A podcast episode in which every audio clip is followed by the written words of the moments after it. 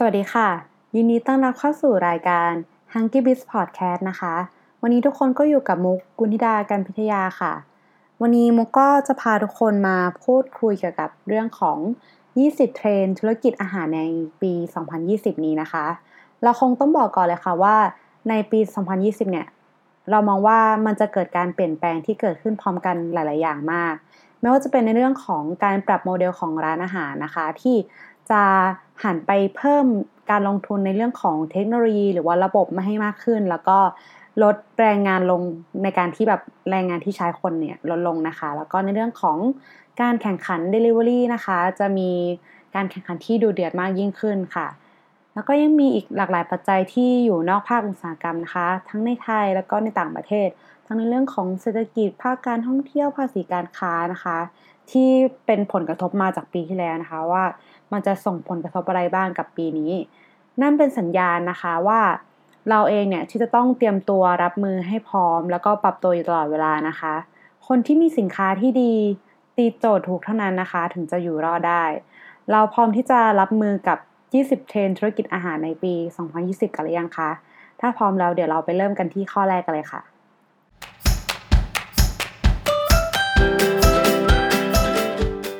เรามากันที่ข้อแรกเลยค่ะ ข้อหนึ่งนะคะคือในเรื่องของการลดแรงงานคนลงลงทุนในเทคโนโลยีเพิ่มค่ะ คือตัวปัญหาเรื่องของแรงงานคนเนี่ยมีปัญหาในทุกอินดัสทรีอยู่แล้ว ไม่ว่าจะเป็นในภาคอุตสาหกรรมเอง หรือว่าในภาคบริการอย่างร้านอาหารเองนะคะ ดังนั้นในปี 2020 เนี่ยคือเศรษฐกิจค่อนข้างจะผันผวนและผู้ประกอบการรู้สึกว่าตัวเองไม่อยากจะเสี่ยงกับสถานการณ์ที่ไม่แน่นอนของในปีนี้นะคะ ดังนั้นคืออาจจะเกิดการเลิกจ้างหรือว่าเปลี่ยนมาใช้ระบบที่มันเป็นออโตเมตเพื่อลดปัญหาหรือว่าเพื่อเพิ่มความมั่นใจในระยะยาวได้มากขึ้นนะคะ ดังนั้นในปีนี้นะคะเราอาจจะได้เริ่มเห็นร้านใหม่ๆในไทยนะคะ ที่ให้ลูกค้าหันมาบริการตัวเองมากขึ้น โดยการใช้เทคโนโลยีนะคะ มาทดแทนการใช้พนักงงานในบางส่วน หรือ การปรับตัวของร้านเก่าๆนะคะ ที่เป็นร้านอาหารตั้งแต่สมัยอากงอาม่าที่อาจจะยังใช้ระบบแบบเดิมแบบแมนนวลที่แบบจัดการร้านนะคะ หันมาใช้ตัวระบบการจัดการร้านกันมากขึ้น อาจจะเป็นพวกตระกูลระบบ POS นะคะ ที่ก็มีหลายคลเอนผู้ให้บริการแบบหลายที่เหมือนกัน เพื่อที่จะได้เหมือนแบบควบคุมแล้วก็มอนิเตอร์ความเป็นมาของตัว ยอดขายต่างๆ เพื่อแบบประเมินสถานการณ์ของธุรกิจของตัวเองได้ค่ะ ข้อที่ 2 กระแสความอยากลองของคนบนโลกโซเชียลค่ะ อะไรที่ติดเป็นกระแสบนโลกโซเชียลแล้วจะเกิดการส่งผลกระทบอย่างรวดเร็วรุนแรง แล้วก็มาไวไปไวนะคะพออะไรที่ติดเป็นกระแสแล้วคนก็จะเริ่มแห่มาตามรอยรีวิวใช่ไหมคะจริงๆ สาเหตุมันก็ที่มันกลายเป็นกระแสได้มากขึ้นเนี่ย เพราะว่า คนบนโลกโซเชียลเขาเกิดการตั้งคำถามค่ะ ในประเด็นต่างๆ เช่นเขาอยากจะเปรียบเทียบว่าสิ่งนี้กับสิ่งนี้เหมือนกันจริงไหมหรือว่าเออมันเป็นรสชาติอย่างที่เขาพูดหรือเปล่าอะไรอย่างเงี้ยค่ะ อย่างเช่นในกรณีของตัวชานมไข่มุกกระป๋องของแบรนด์ซันโซนะคะ ที่ตอนที่ออกมาช่วงแรกๆเนี่ยคือคนก็เริ่มแห่ไปลองกันนะคะว่าเฮ้ยรสชาติมันเหมือนกับที่เขารีวิวหรือเปล่าว่าเออมันเป็นแบบนี้ไหมหรือว่า เขาเกิดการตั้งคำถามกันมากขึ้นค่ะว่า รสชาติมันเหมือนกับชานมไข่มุกของร้านนี้เลยหรือเปล่าอะไรอย่างเงี้ยค่ะ ก็เกิดคล้ายๆเหมือนมันเป็นปริศนาอะไรเงี้ยให้แบบเออพิสูจน์ดูว่ามันเป็นแบบนั้นจริง ๆ หรือเปล่าอะไรเงี้ยค่ะ ก็แล้วก็ในช่วงต้นปีที่ผ่านมาค่ะ เพิ่งมีในเรื่องของประเด็นที่เป็นโรตีสดโรตีดิบกันไปใช่ไหมคะ จริงๆแล้วประเด็นนี้คือมันก็มาจากบนโลกโซเชียลเหมือนกัน มันก็มีทั้งข้อดีแล้วก็ข้อเสียนะคะ ที่ content ที่ออกมาเป็นกระแสเนี่ยบางทีมันอาจจะแบบไม่ได้รับการกรองมาว่า มันสามารถทำได้จริงไหมหรือว่ามีอันตรายหรือเปล่า ดังนั้นเราที่เป็นคนรับข้อมูลข่าวสารบนโลกโซเชียลเนี่ยก่อนที่จะไปทำตามกระแสนะคะ ก็อย่าลืมเช็คแหล่งข่าวแล้วก็เช็คความปลอดภัยของตัว ถ้าเราจะแบบไปกินตามกระแสนั้นนะคะ ว่ามันกินได้จริงๆไหมอะไรอย่างเงี้ยค่ะ ก็เราจะเห็นได้แล้วนะคะว่าการทำ social marketing เนี่ยมีความสำคัญมากๆ ดังนั้นถ้าเป็นแบรนด์หรือว่าร้านอาหารเองเนี่ยเราควรจะวางแผนในการโปรโมทแล้วก็วางแผนในการรับมือกับเหตุการณ์ social bomb กันให้ดีๆนะคะ ก็ฝากเรื่องประเด็นนี้ไปด้วยนะคะ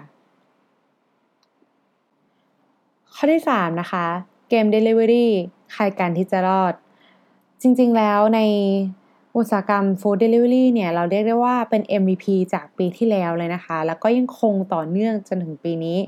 เพราะเราจะเห็นถึงการแข่งขันของทั้งแพลตฟอร์มเดิมอย่าง GrabFood, Line Man, Foodpanda และในปีที่แล้วยังมีคู่แข่งม่อย่าง GetFood เข้ามานะคะ ดังนั้นในอุตสาหกรรมเนี่ยจึงมีการขยายฐานลูกค้าค่ะ คือนอกจากในกรุงเทพและปริมณฑลแล้วเนี่ยยังไปถึงหัวเมืองใหญ่ เช่น ในขอนแก่น เชียงใหม่ อุดร หาดใหญ่เรียกได้ว่านอกจากในกรุงเทพแล้วเนี่ยฟู้ดเดลิเวอรี่ได้เข้าไปเป็นส่วนหนึ่งของพฤติกรรมของคนในต่างจังหวัดที่เป็นหัวเมืองใหญ่เรียบร้อยแล้วนะคะ เราก็จะมาดูกันทั้ง 5 มุมมองของคนที่มีส่วนเกี่ยวข้องแล้วกันนะว่าเขามีมุมมองที่ตรงไหนที่น่าจะ concern แล้วก็ตรงไหนที่จะเป็นโอกาสบ้างนะคะ ส่วนแรกเลยนะคะ คือร้านอาหาร Delivery ที่ไม่มีหน้าร้านค่ะ ส่วนนี้คือเขาจะได้เปรียบในเรื่องของการเข้ามาในตลาดที่ง่ายขึ้น ต้นทุนที่ต่ำกว่า แล้วก็มีความคล่องตัวที่สูง แต่ว่าต้อง concern ในเรื่องของการสร้างภาพลักษณ์ สร้างแบรนด์ แล้วก็การโปรโมทผ่านออนไลน์ให้มากค่ะ แล้วก็ที่สองนะคะคือ ร้านแบบเดิมที่มีหน้าร้าน คือข้อนี้คือเขาจะมีต้นทุนที่สูงอยู่แล้ว แล้วก็ มีความคล่องตัวที่ต่ำกว่า แต่ว่าเขาจะมีความน่าเชื่อถือนะคะ ดังนั้นร้านประเภทนี้คือเขาต้องพยายามสร้างประสบการณ์ที่ดีในการกินอาหารที่ร้านหรือว่าสั่งอาหารเป็น Delivery เพื่อที่จะเพิ่มโอกาสในการเข้าถึงลูกค้าให้มากขึ้นนะคะ แล้วก็ประเด็นที่ 3 คือในเรื่องของที่เป็นเชนร้านอาหารค่ะ คือจะมีความคอนเซิร์นในเรื่องของ ตัวเชนร้านอาหารเนี่ยอาจจะแบบไม่ได้เซ็กซี่มากคือ ไม่ได้ตื่นเต้นเหมือนกับร้านใหม่ ๆนะคะ แต่ว่าแล้วก็จะมีในเรื่องของที่คนเดินห้างลดลงนะคะ แต่ว่ากำลังเงินเขามีค่ะ ดังนั้นเกมที่ทางเชนร้านอาหารเนี่ยจะเข้าไปเล่นเนี่ยก็คือในเรื่องของโปรโมชั่นในการเพิ่มเมนูใหม่ๆ เข้ามาเรื่อยๆ ในการคิดเมนูใหม่ๆเช่น KFC คิดเมนูหมาล่า ไก่ใจเด็ดอะไรอย่างเงี้ยค่ะ หรือว่าทำเมนูเฉพาะสำหรับ Delivery เป็นโปรโมชั่นเฉพาะเลย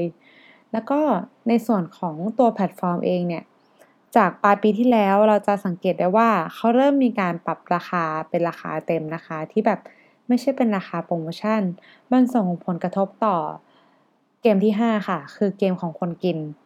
ดังนั้นเราเลยคิดว่าในปีนี้นะคะ ตัวแพลตฟอร์มเองเนี่ยเขาจะเกิดการคัดหาลูกค้าที่แท้จริงของแต่ละแพลตฟอร์มกันมากขึ้น แต่เราก็ต้องติดตามกันต่อนะคะว่าเกมของ Food Delivery ที่แพลตฟอร์ม หรือว่าเจ้าใหญ่จะลงมาเล่นเนี่ย จะเกิดอะไรขึ้นบ้างในปีนี้นะคะ ก็อย่าลืมติดตามกันนะคะ ข้อที่ 4 นะคะ เปิดประสบการณ์ที่มากกว่าแค่การกินค่ะ ในส่วนนี้นะคะ ปีนี้ร้านต้องมานั่งคิดนะคะว่า อะไรที่เราอยากจะสร้างเป็นประสบการณ์ให้กับลูกค้า ประสบการณ์แบบไหนที่ร้านของเราจะเลือกเข้ามาใช้นะคะ จะเป็นการที่ร้านเราถ้ามาแล้วจะรู้สึกผ่อนคลายสบายๆเหมือนอยู่บ้านหรือเปล่า หรือว่าเรามีแนวคิดประสบการณ์ที่โดดเด่นแล้วก็แปลกใหม่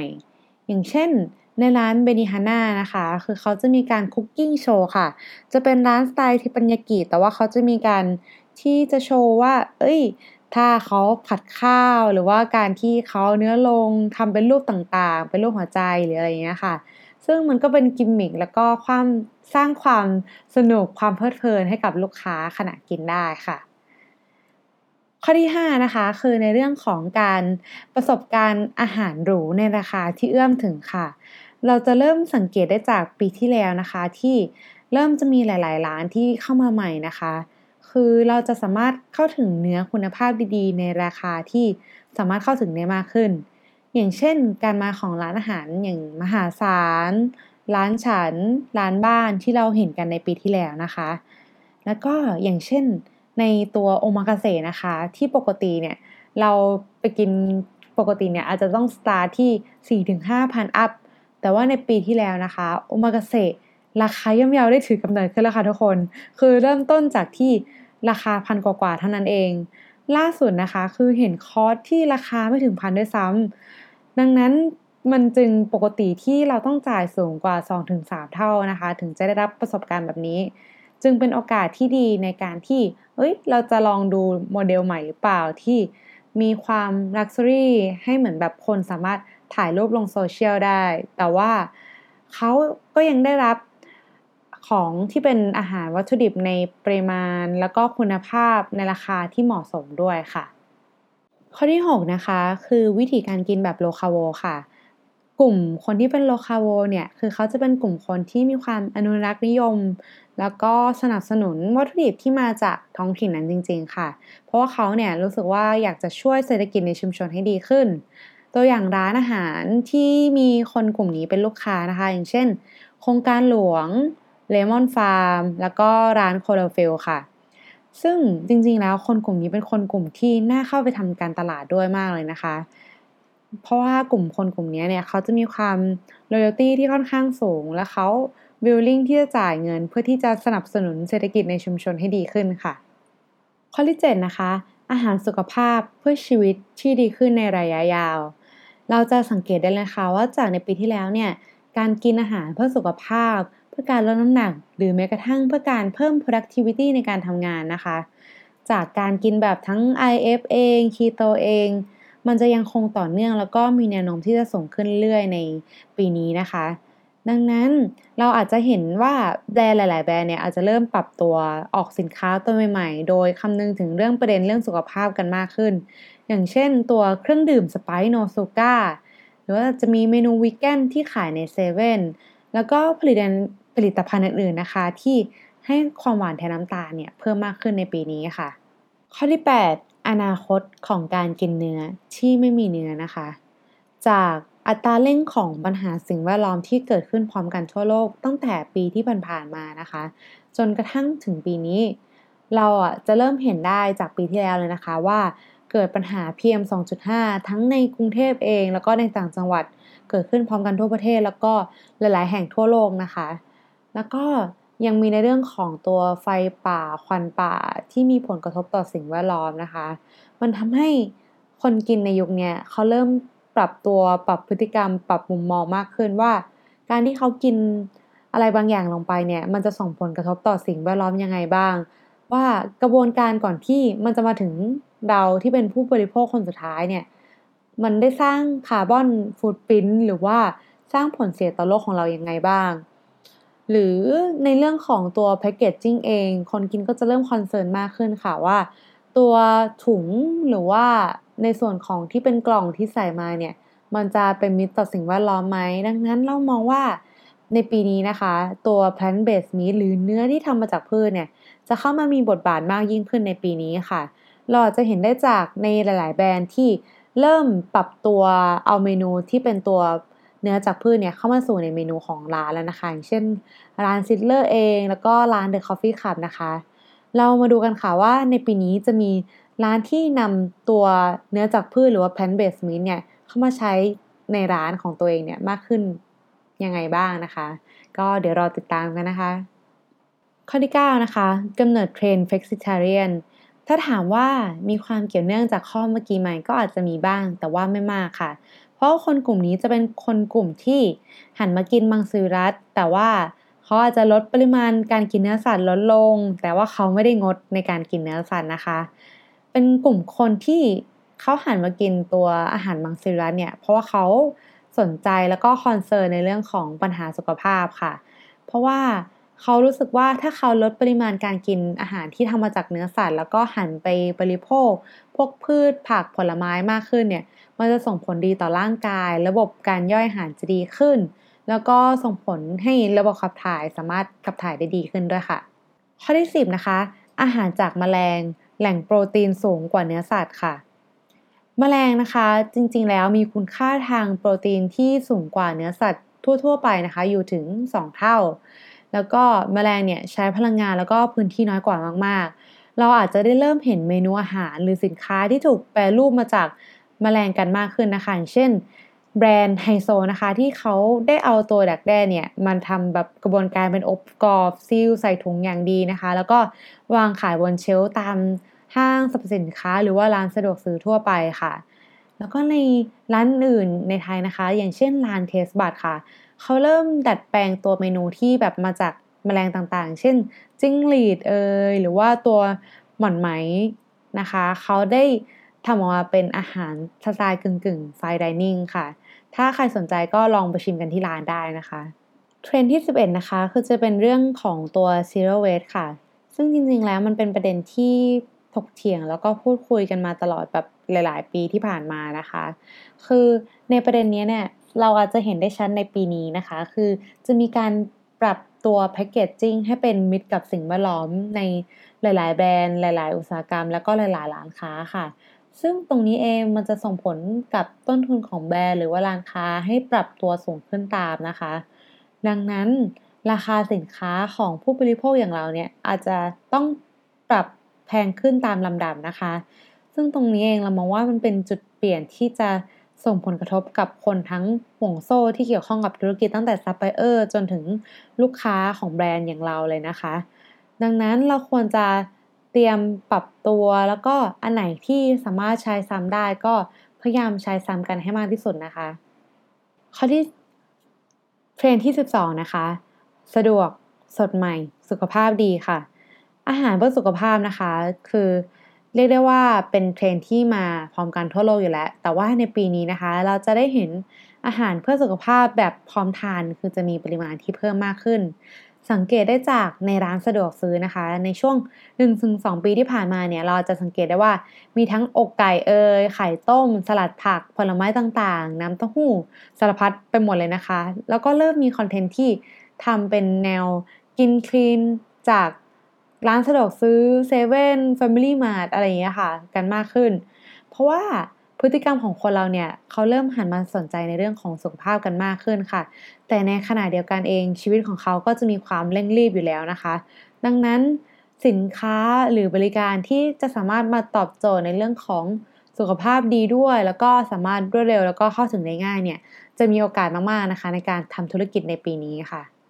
เทรนที่ 13 นะคะ คือเทรนของอาหารเพื่อผู้สูงอายุค่ะเรียกได้ว่ามูลค่าตลาดของ ตลาดอาหารเพื่อผู้สูงอายุเนี่ยมีมูลค่าถึง 340,000 ล้านบาท ที่รออยู่ในปีนี้นะคะ การที่เราสามารถครองใจกลุ่มผู้สูงอายุได้สำเร็จนะคะ จะเป็นการที่ทำให้เราได้ฐานลูกค้าที่ซื้อซ้ำกับเราสูงขึ้นมาก ดังนั้นเราควรออกแบบสินค้าแล้วก็เมนูต่างๆ ให้มีความสอดคล้องกับพฤติกรรมของผู้สูงอายุด้วยนะคะ เช่น สินค้าเราควรมีน้ำหนักที่เบาจับถือง่าย ไม่ลื่นมือ มีฉลากคำอธิบายที่ตัวค่อนข้างใหญ่นะคะ ดังนั้นหรือว่าเราอาจจะเป็นในมุมที่เราเป็นร้านอาหารเอง อาจจะมีตัวเขาเรียกอะไรอะ่ะเป็นโปรโมชั่นหรือว่าเป็นเมนูที่ออกแบบมาเพื่อผู้สูงอายุนะคะทำให้เป็นการที่ดึงดูดผู้สูงอายุมาใช้บริการร้านของเราได้ค่ะเทรนด์ที่ 14 นะคะ คือเทรนด์เครื่องดื่มที่มีแอลกอฮอล์ต่ำเกือบ 0%ค่ะ จากการคาดการณ์มูลค่าตลาดที่จะเติบโตในปี 2024 สูงถึง 1,650 ล้านดอลลาร์สหรัฐนะคะ ดังนั้นเราจะเห็นได้ว่าทิศทางการดื่มแอลกอฮอล์ของทั่วโลกนะคะ มีการปรับตัวที่ลดลง โดยเฉพาะในโซนยุโรปนะคะ สืบเนื่องมันมาจากการที่กลุ่มคนที่เป็น millennial ค่ะ เขาจะให้ความสนใจแล้วก็ concern ในเรื่องของสุขภาพกันมากขึ้นทำให้เขาบริโภคตัวเครื่องดื่มแอลกอฮอล์เนี่ยลดลง จึงเป็นโอกาสที่ดีนะคะสำหรับเครื่องดื่มในตระกูลที่เป็นตัว mocktail functional drink แล้วก็เครื่องดื่มที่โด่งดังในหลายประเทศนะคะอย่างตัวคอมบูชาได้เข้ามามีบทบาทในการเป็นเครื่องดื่มที่มาทดแทน เครื่องดื่มที่เป็นแอลกอฮอล์ในยุคนี้นะคะ เทรนที่ 15 นะคะ อาหารเด็กกับทางเลือกที่มากขึ้นค่ะ จากประเด็นทางสถิตินะคะที่ทางของ The Guardian เนี่ยเขาได้คาดการณ์มานะคะว่า ภายในปี 2030 นะคะ เด็กทั่วโลกกว่า 250 ล้านคนเนี่ยจะเป็นโรคอ้วนนะคะ ถ้ายังกินอาหารแบบที่บริโภคกันอยู่ในทุกวันนี้นะคะทำให้เราคาดการว่าอาหารเด็กหรือว่าขนมเด็กที่มีอยู่ในปัจจุบันนะคะ จะต้องเกิดการปรับตัวเปลี่ยนแปลงใหม่นะคะ อาจจะต้องลดปริมาณน้ำตาลที่มีอยู่สูงลดลง แล้วก็มีการเพิ่มคุณค่าทางโภชนาการที่มากขึ้นค่ะ เราอาจจะสังเกตได้จากในปีที่แล้วนะคะ ที่อย่างไมโลหรือว่าโอนตินเองเนี่ยที่เขาออกมาเป็นสูตรหวานน้อย หรือว่าเป็นสูตรที่ไม่มีน้ำตาลนะคะ แล้วก็มาติดตามดูกันค่ะว่าในปีนี้อาหารเด็กจะมีทิศทางที่ปรับตัวและก็เปลี่ยนแปลงยังไงบ้างค่ะเทเทรนด์ที่ 16 นะคะ คือจะเป็นในเรื่องของตัวชุดทำอาหารส่งตรงถึงบ้านค่ะ เช่นถ้าเราอยากทำอาหารเมนูไหนนะคะ เราก็แค่กดสั่ง ตัววัตถุดิบก็จะถูก seal แล้วก็แพ็คมาอย่างดีนะคะ จะส่งถึงที่หน้าบ้านเราเลย โมเดลนี้นะคะค่อนข้างจะบูมมากๆนะคะ ในสหรัฐอเมริกา จะเห็นได้จากหลายแบรนด์อย่างเช่นในแบรนด์บรอพลอนหรือว่าแบรนด์ Happy Fresh นะคะ ที่ดังในอเมริกา แต่ว่าอย่างในไทยนะคะ ก็จะมีตัวโมเดลที่เขาเอามาทำนะคะ อย่างเช่นแบรนด์คุกกี้เดลิเวอรี่นะคะ ที่เขาโมเดลนี้มาทำแต่ว่าเราไม่แน่ใจในสัดส่วนของตลาดในไทยนะคะว่า มีทิศทางหรือว่ามีแนวโน้มประมาณไหนว่า popular เท่าที่อเมริกาหรือเปล่า อันนี้ก็ต้องขอกลับไปศึกษาเพิ่มเติมอีกทีนะคะ เพราะหาข้อมูลค่อนข้างจะยากมากเลยตรงนี้ เทรนด์ที่ 17 นะคะ คือเราอยู่ในยุคแห่งการ collaboration ค่ะ เป็นการที่แต่ละแบรนด์เนี่ยได้เลือกเอาจุดเด่นของแต่ละแบรนด์มาเจอกันนะคะ เพื่อสร้างความเซอร์ไพรส์เล็กๆ แล้วก็เป็นการแลกเปลี่ยนฐานลูกค้า ระหว่างแบรนด์หนึ่งไปยังอีกแบรนด์หนึ่งนะคะ เช่น การร่วมมือของแบรนด์ซาบากับแบรนด์ After You เนี่ยเขาได้ออกตัวเมนูโทสหรือว่าจะเป็นตัวปังเนยโสดดักช็อกนะคะ ที่ได้รับกระแส feedback การตอบรับที่ดีมาก ๆ เลย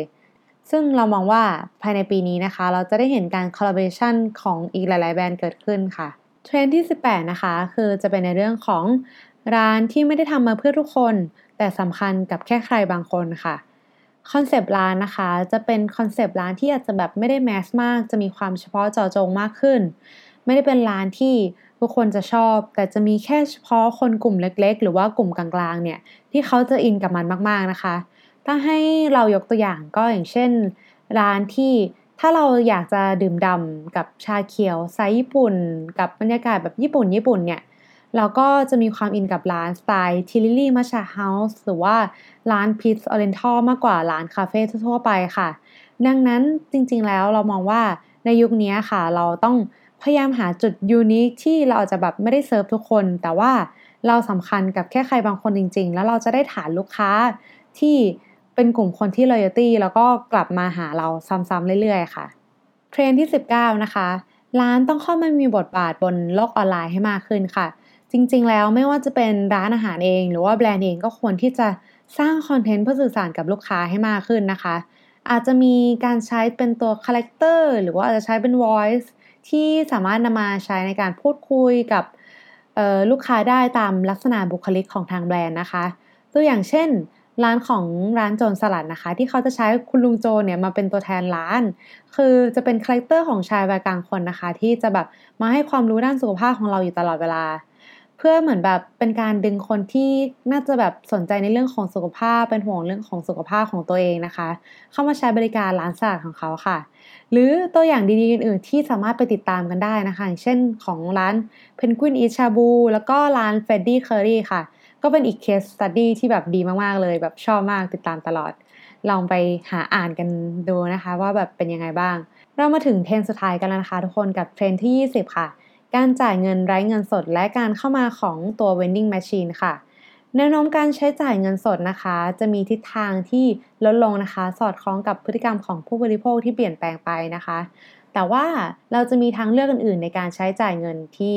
เข้ามาแทนที่นะคะ ไม่ว่าจะเป็นตัวพร้อมเพย์การโอนเงิน การใช้ Samsung Pay และบิตไลน์เพย์หรือว่าในปีนี้ที่ได้ยินข่าวแว่วๆมาว่าจะมีการเข้ามาของตัว Apple Pay นะคะ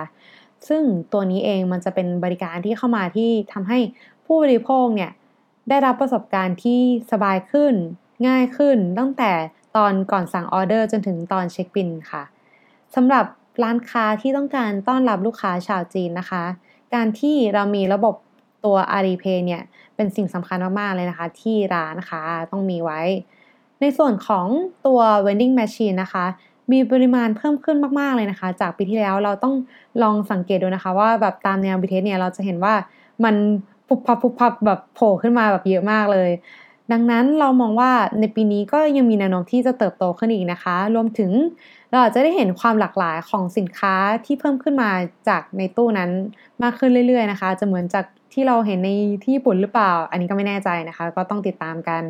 จากที่เราได้แชร์ข้อมูลให้ทุกคนได้รับฟังกันไปแล้วนะคะ จะเรียกได้ว่ามันก็เป็นทั้งโอกาสแล้วก็เป็นทั้งอุปสรรคของสิ่งที่จะเกิดขึ้นในธุรกิจของอาหารในประเทศไทยของเราในปี 2020 นี้ สุดท้ายนี้นะคะก็ต้องขึ้นอยู่กับว่า แต่ละคนที่รับรู้แล้วจะเอาไปปรับโมเดลพัฒนาหรือว่าป้องกันธุรกิจของเรายังไงกันมากกว่า ขอให้ทุกคนโชคดีนะคะ ขยันติดตามข่าวสารแล้วก็ไม่ประมาทตลอดปี 2020 นี้นะคะ ยังไงก็ขอฝาก EP 1 ของช่อง Hunky Biz Podcast ไว้ด้วยนะคะ ขอบคุณมากค่ะ แล้วเจอกันใหม่ค่ะ สวัสดีค่ะ